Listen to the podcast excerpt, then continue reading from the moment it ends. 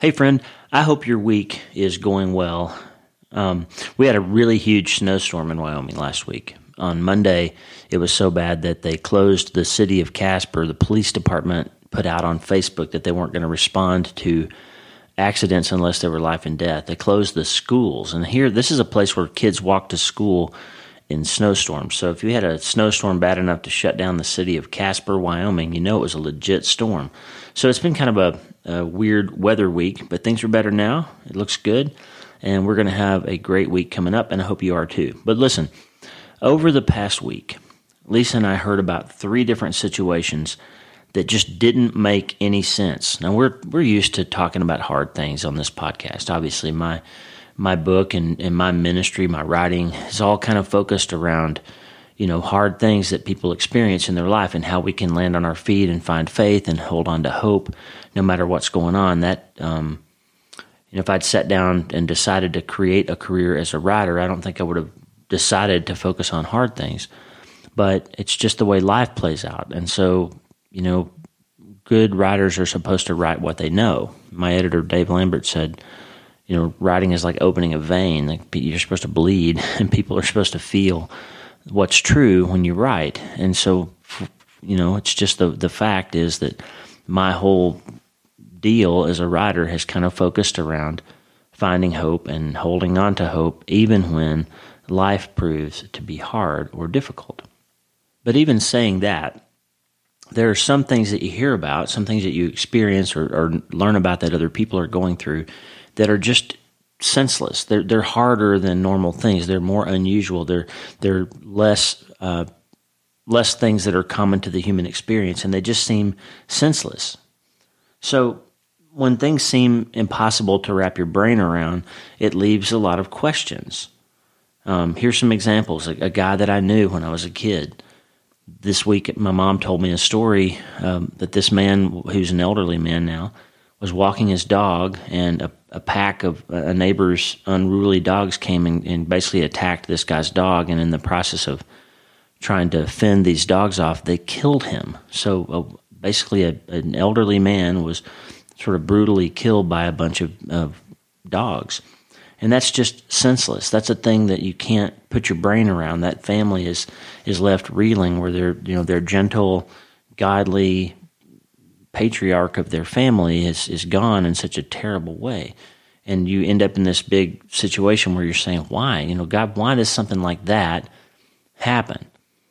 And there was a young man that I heard about this week that basically just getting started in his life and his career. And he just had a, a, stupid accident with a gun. He was cleaning a gun, had some oil on his hand, and he dropped it and didn't didn't realize somebody hadn't cleared it, and, and it, it shot him. And he had a terrible injury that's going to be disfiguring and require a bunch of surgeries and rehab and maybe some prosthetics involved. And and he's going to have a long list of questions in his life about where he's going and what he thought he knew. And you know what his life's going to look like now because what he thought isn't turning out to be true after this really senseless just crazy wild accident that nobody could have predicted. And then there's a couple people we really love. Lisa and i really love these people and they're strong amazing people and they they were expecting a baby and and everything was going great and the baby came and then they found out that their newborn has a rare genetic problem that's going to require really big time alterations of how the baby and this family will have to live for the rest of their lives. This this particular genetic syndrome is going to change things for them forever, and it won't go away.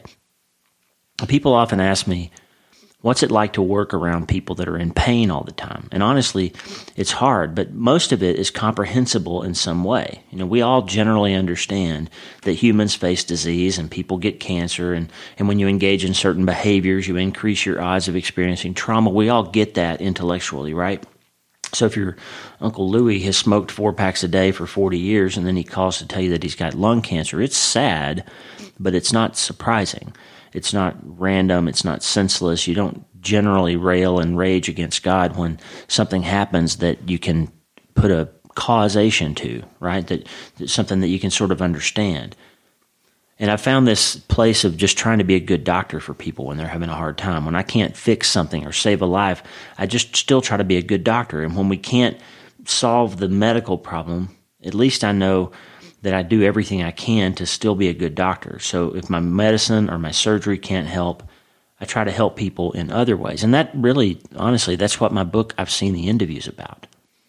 It's about me learning how to doctor people, even myself, when the problem isn't fixable, how to give hope when things are hard and seem impossible. But this week, three different situations, we just saw something a little bit different because it's so much harder to find hope or offer help when the thing that's happening is way off to one end of the bell curve of human experience. When an adult, like I said before, when an, an adult gets lung cancer because they smoked, everybody's sad, but nobody's really surprised. But when an old man is walking his dog and he's brutally killed, everybody's shocked and everybody is saying, God, why does that stuff happen? And that gives opportunity for the atheists out there, if you're one of those folks. This is when you tell us, see, I told you, if there really was a loving God, that sort of thing wouldn't, couldn't happen. And you know, sometimes I'm inclined to agree with you there. And when a good young man does everything right and then just loses his grip on the gun and ends up disabled and wondering where his life is going, nobody understands that. When an innocent newborn has to face a lifelong illness, when an excited mom and dad you know, have, have prayerfully approached this delivery and then they have to hear that their new baby has a disease that threatens the brain development, that threatens the child's cognitive function, and then that problem is never going to go away. Nobody understands that. So, this episode is not going to dive deeper into those three stories. They need to be left where they are, and you just need to pray for those folks. And Lisa and I want you to. We're praying for them, and I want you to as well. But today we're not going to talk about those particular stories. Today we're going to look at the idea of how to make sense out of senseless things. Listen, life is hard and it's beautiful. And the people who lose so much hope that they focus on the hard and lose sight of the beautiful are the ones who have a really hard time making it through. These are the people that struggle with addiction, with behaviors that offer short term solutions but ultimately make the problem worse, or those who end up quitting on life altogether when it just becomes impossible for them to see a way forward. But I'm here as a bereaved father, as a war veteran, as a doctor who lives in the world of other people's pain every day to tell you that it is possible to keep going. So, how do we make sense out of senseless things? How do we get back up when life knocks us so far down? That is where we're going today. Now, I told you three really hard stories, but in a second, I'm going to start the music, and it's really peppy and upbeat. And it seems strange to me every time I do this when we're talking about something hard. It seems strange that I'm going to push that button in a minute, and you're going to hear Podington Bear's little bluesy tune that I love so much. It seems strange to play that happy music in the context of someone being brutally killed by dogs, or a tragic and life altering accident, or a baby with a genetic disorder. But that's one of the keys, I think in how you manage hard things in life. People that can get back up, people that can find the light, people that find the strength to move forward or find hope again or hold on to their faith. They're the ones who somehow can keep hearing the music in their lives. They can keep finding a way to suffer but still smile at the other beauty that's around them. And that is what I hope we'll be able to get to today. Listen, we're going to talk through some hard things today. But we're going to learn how to still smile. We're going to learn how to make sense out of senselessness and how to hear life's beautiful music even when part of the soundtrack is devastating and dark. We're going to learn to keep going. And we're going to start today. Hey, I'm so glad to have you listening today. I'm Dr. Lee Warren, and I live in Wyoming in the United States of America with my incredible wife, Lisa Warren. I'm a neurosurgeon and an author, and I'm here to help you harness neuroscience, the power of your brain, faith, the power of your spirit, and good old common sense to help you lead a healthier, better, happier life. Listen, friend, you can't change your life until you change your mind, and we're here to help you learn the art of self brain surgery to get that done. You can get the show notes and more on my website at wleewarrenmd.com. And if you like the show, please, please take a moment to subscribe so you never miss an episode. And also rate and review the show wherever you listen to podcasts because that helps the show get higher rankings and helps new people find out about it. Since I launched the show on November 1st, it's doubled almost every month.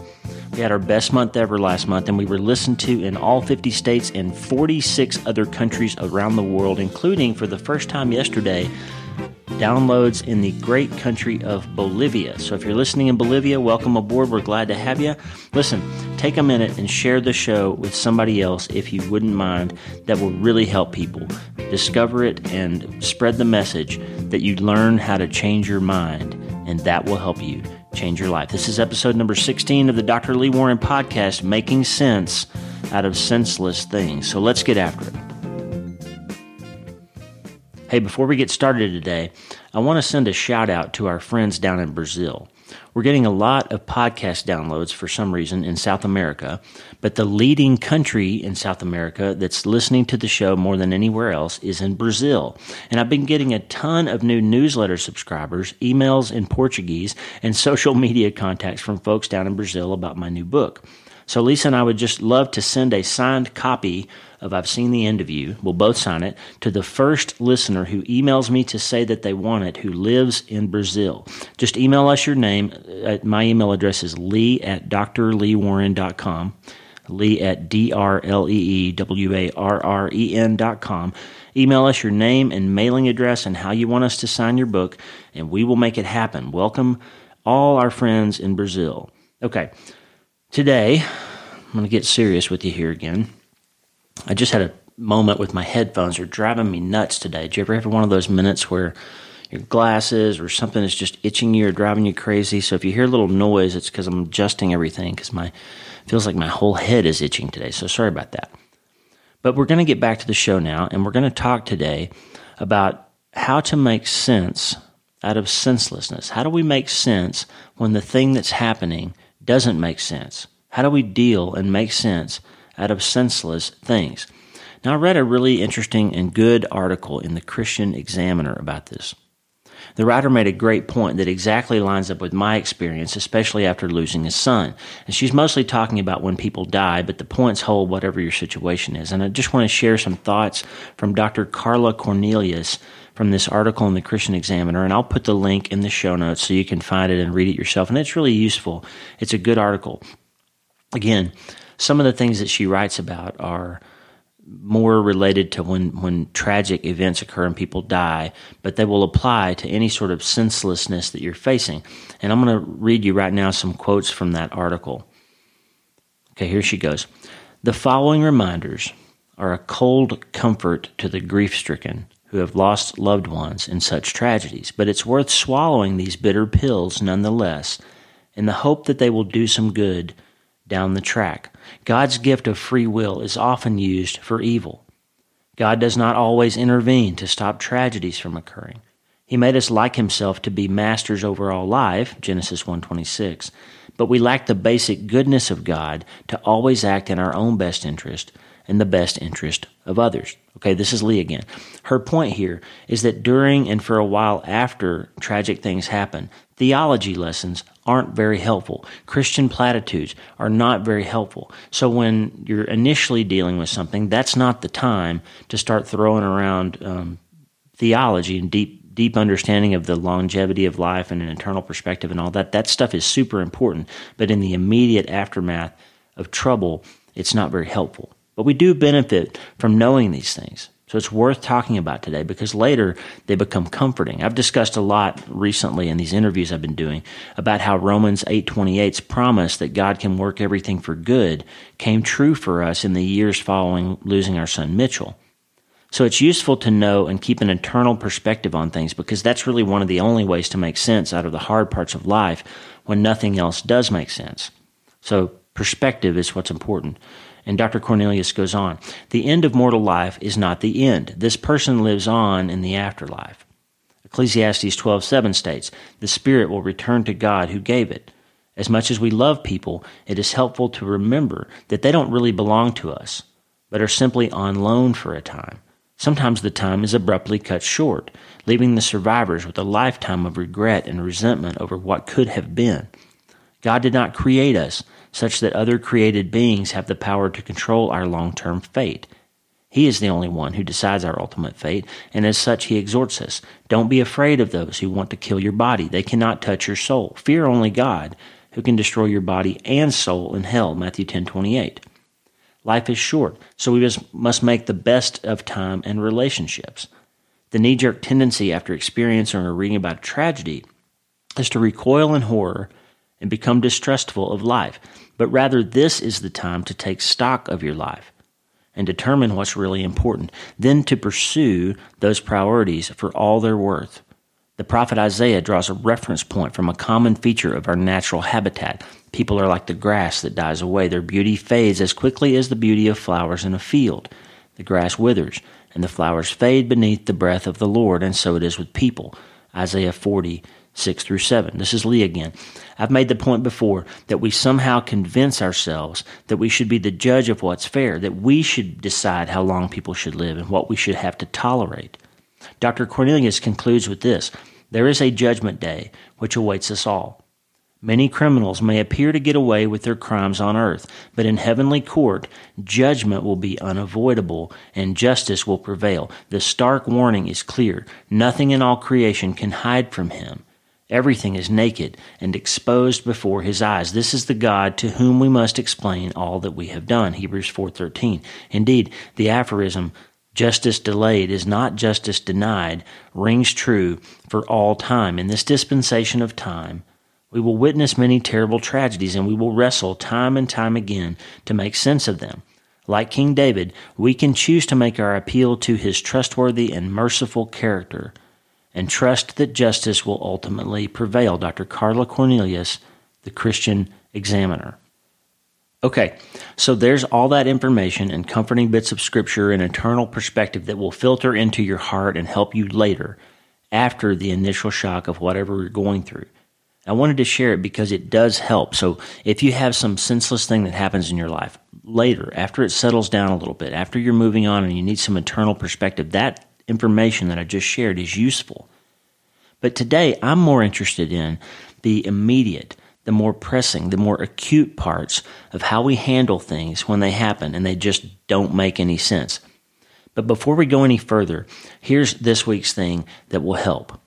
John Bevere is one of my favorite writers. He's written a lot of books that have been helpful to me, and his wife, Lisa Bevere, both of them have, Lisa and I have read many of their books, and they're very helpful.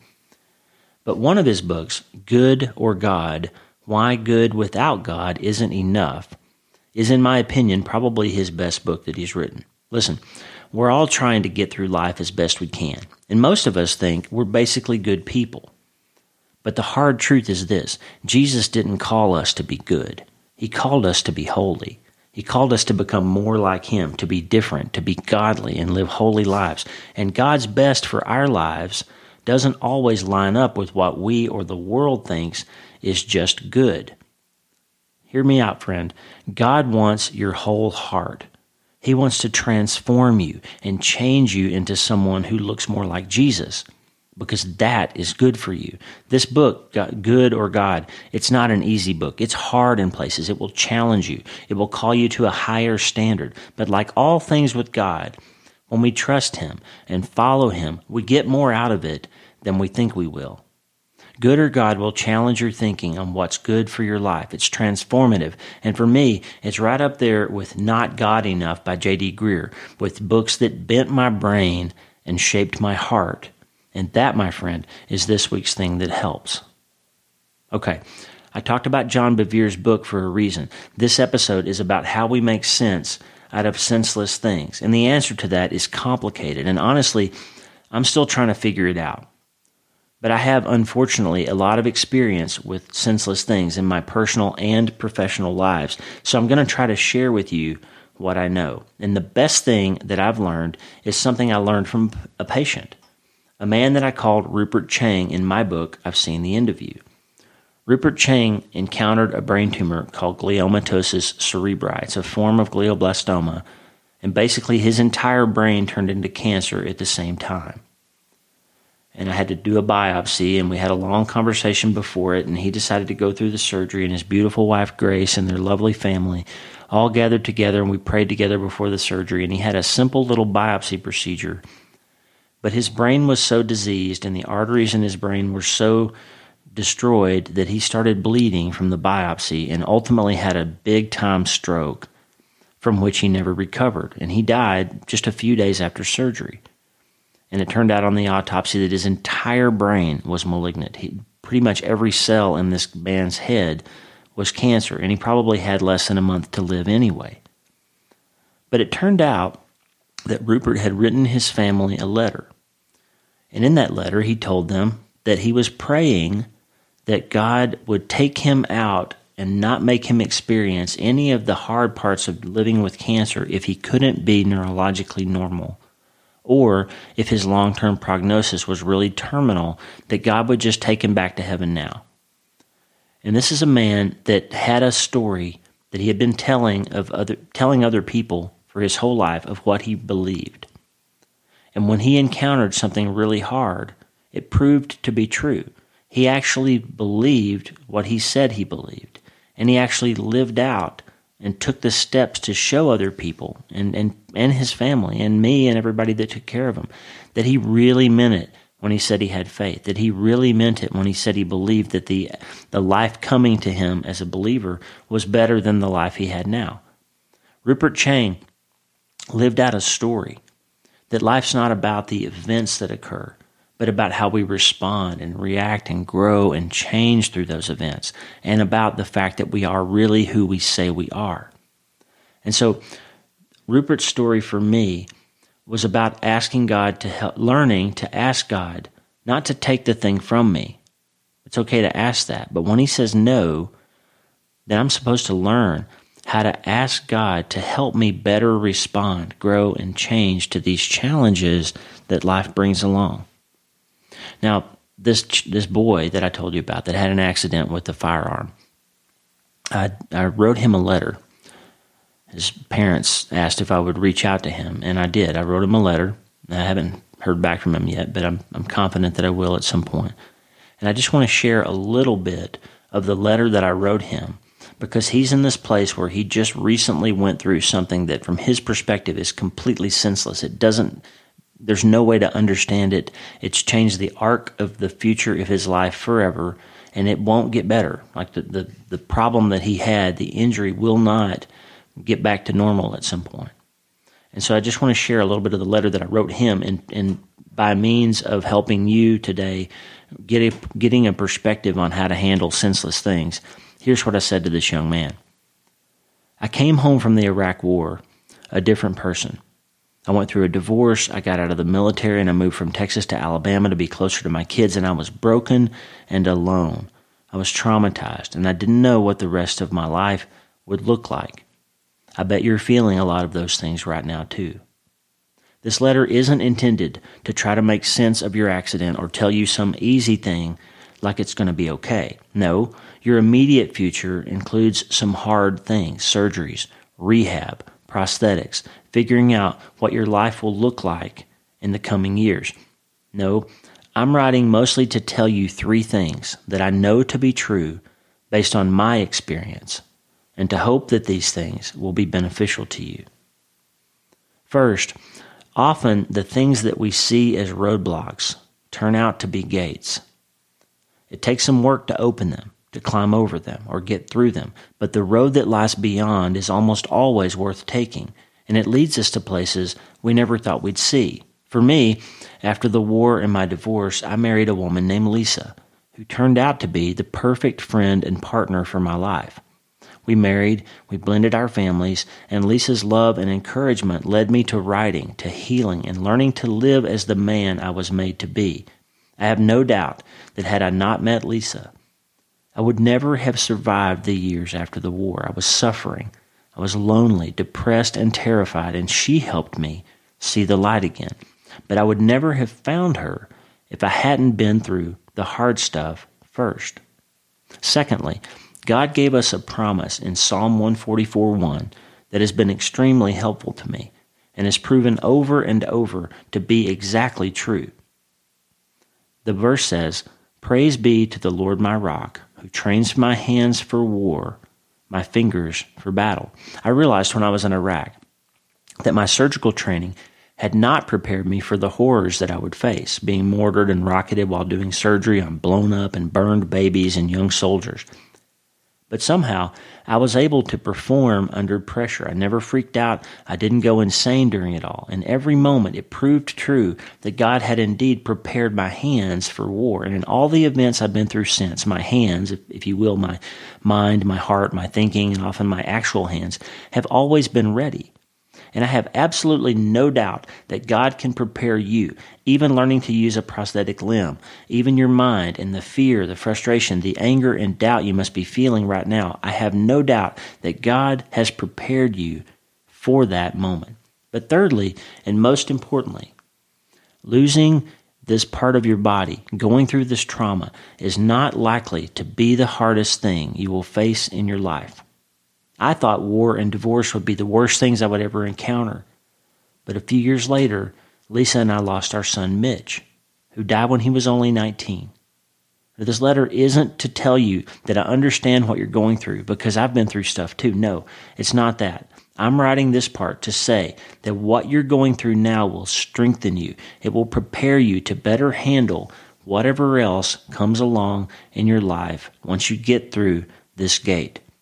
If I hadn't been to war, if I hadn't been through the gate of divorce and onto the road beyond, I would not have met Lisa, and she wouldn't have helped me heal from PTSD and overcome those demons from Iraq. And then she wouldn't have been there when Mitch died. And I know with no doubt that I could not have survived losing my son if I hadn't been through all those previous trials and if I hadn't had Lisa at my side.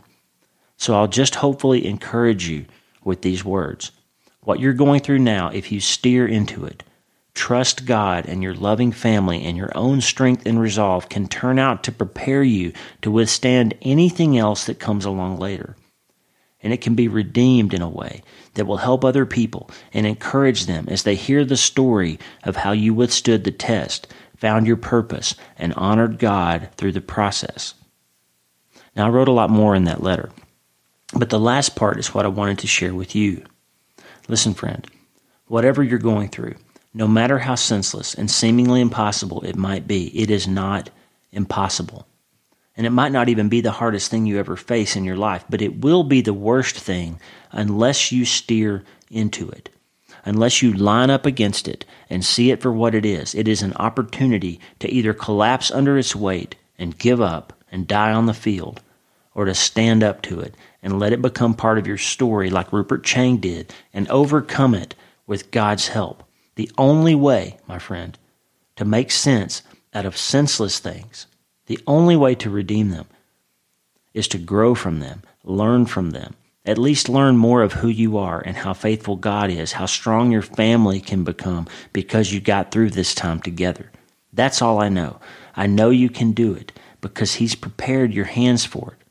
And that's a promise. So I'm talking to you, to the family that has to band together with their newborn to face a lifelong illness. Listen, we, your friends, and the world, we need to see the inspiring story of how it made your marriage stronger, of how it made you smarter and more committed to God's plan for you. To the families who lost people or to those who have been through horrible traumas, we need to see you overcome that, to see you prove out God's promises, and to see your story teach us what to do when we're the ones suffering some senseless thing. Listen, friend, you might not currently be going through something that doesn't make any sense, but you probably will at some point in your life. And I just want to use this episode, this time we have together today, to give you some tools and some inspiration to know number one, it n- doesn't have to be a roadblock in your life. It doesn't have to be the cliff that you fall off of and never get back.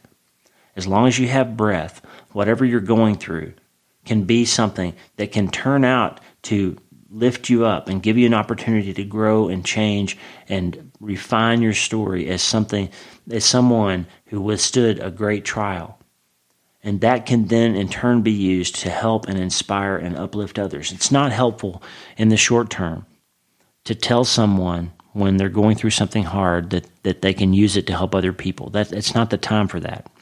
So don't hear me saying today that oh just shrug it off and use it to help other people. I'm not saying that, and I, I, I couldn't have heard that as being helpful to me. I could not have heard it in the first six months after losing my son. If somebody had said, oh, just turn it around and use it to help other people, I couldn't have accepted that right then.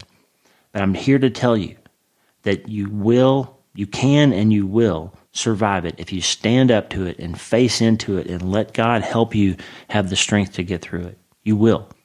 And over time, the way to redeem that senseless thing is to let it inspire other people through your story of how you made it through.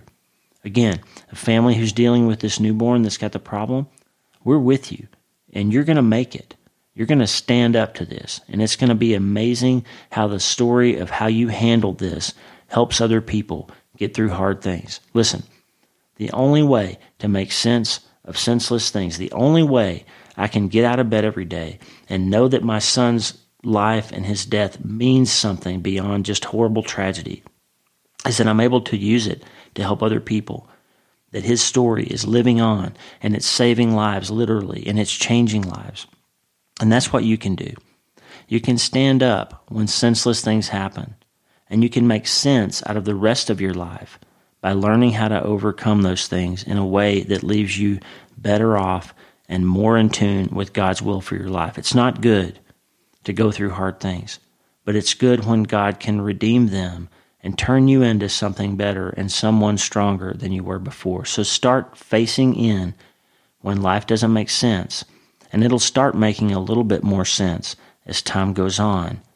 But you need to start today. Hey, thanks for listening. The Dr. Lee Warren podcast is brought to you by I've Seen the End of You, a neurosurgeon's look at faith, doubt, and the things we think we know. Available from Waterbrook, Penguin Random House, everywhere books are sold.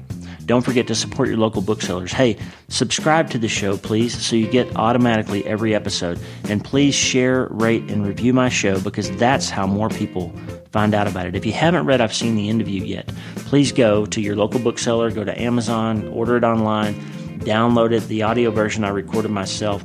I think you need to read this book. And I'm not just saying that because I wrote it. I'm saying it because I think it's helping it is helping people all over the world. My emails are every week we're learning more and more about how this book is affecting people. So if you need a dose of hope, go grab I've Seen the End of You. Go to my website, wleewarrenmd.com, for more information about my letter, this show, my books, and more.